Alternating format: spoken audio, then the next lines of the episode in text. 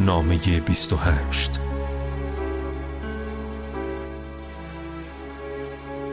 جواب نامه معاویه که یکی از نیکوترین نامه های امام است که پس از جنگ جمل در سال 36 هجری نوشته شد.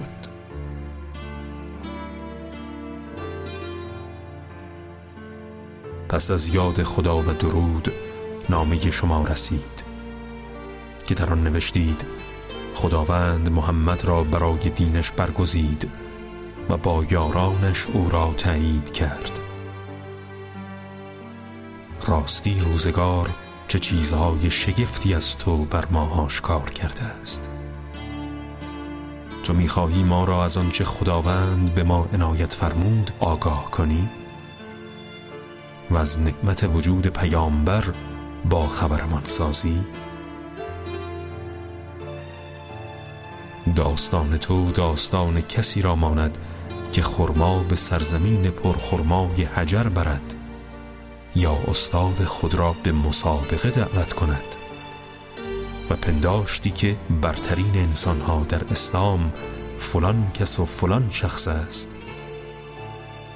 چیزی را یاد آورده ای که اگر اثبات شود هیچ ارتباطی به تو ندارد و اگر دروغ هم باشد به تو مربوط نمی شود. تو را با انسانهای برتر و غیر برتر سیاستمدار و غیر سیاستمدار چه کار است؟ اسیران آزاد شده و فرزندانشان را چه رسد به تشخیص امتیازات میان مهاجران نخستین و ترتیب درجات و شناسایی منزلت و مقام آنان؟ هرگز خود را در چیزی قرار می دهی که از آن بیگانه ای حال کار به دینجا کشید که محکوم حاکم باشد. ای مرد چرا بر سر جایت نمی نشینی و کوتاهی کردنهایت را به یاد نمی آوری و به منزلت عقب ماندت باز نمی گردی برتری ضعیفان و پیروزی پیروزمندان در اسلام با تو چه ارتباطی دارد؟ تو همواره در بیابان گمراهی سرگردان و از راه راست روی گردانی. آنچه می‌گویم برای آگاهاندن تو نیست بلکه برای یادآوری نعمتهای خدا می‌گویم. آیا نمی بینی جمعی از مهاجر و انصار در راه خدا به شهادت رسیدند و هر کدام دارای فضیلتی بودند اما آنگاه که شهید ما حمزه شربت شهادت نوشید او را سید و شهدا خواندند و پیامبر در نماز بر پیکر او به جای پنج تکبیر هفتاد تکبیر گفت آیا نمی بینی؟ گروهی که دستشان در جهاد قطع شد هر کدام فضیلتی داشتند اما چون بر یکی از ما ضربتی وارد شد و دستش قطع گردید تیارش خواندند که با دو بال در آسمان بهشت پرواز می کند و اگر خدا نه نمیفرمود که مرد خود را ستاید فضائل فراوانی را برمیشمردم که دلهای آگاه مؤمنان آن را شناخته و گوشهای شنوندگان با آن آشناست.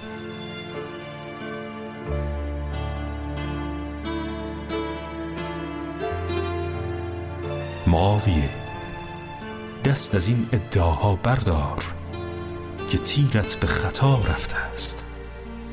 همانا ما دست پرورده و ساخته پروردگار خیشیم و مردم تربیت شدگان و پرورده های مایند. این که با شما طرح خیشاوندی ریختم ما از طایفه شما همسر گرفتیم و شما از طایفه ما همسر انتخاب کردید و برابر با شما رفتار کردیم عزت گذشته و فضیلت پیشین را از ما باز نمی دارد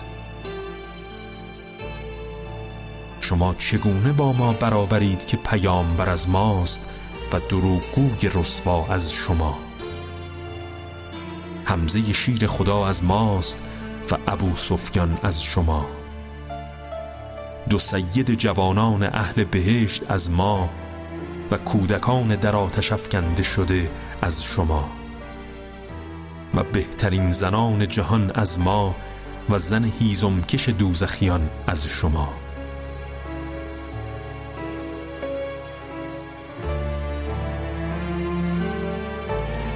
از ما این همه فضیلت ها و از شما آن همه رسوایی هاست.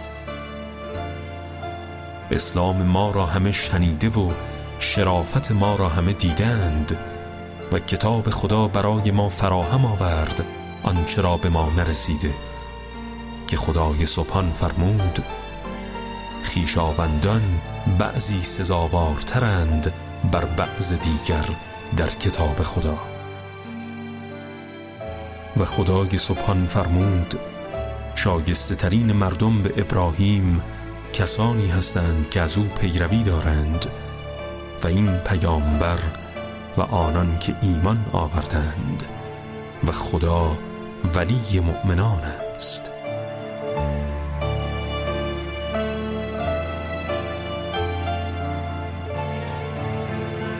پس ما یک بار به خاطر خیشاوندی با پیامبر و بار دیگر به خاطر اطاعت از خدا به خلافت سزاوارتریم. وانگاه که مهاجرین در روز سقیفه با انصار گفتگو و اختلاف داشتند تنها با ذکر خیشاوندی با پیامبر بر آنان پیروز گردیدند. اگر این دلیل برتری است پس حق با ماست نه با شما. و اگر دلیل دیگری داشتند ادعای انصار به جای خود باقی است.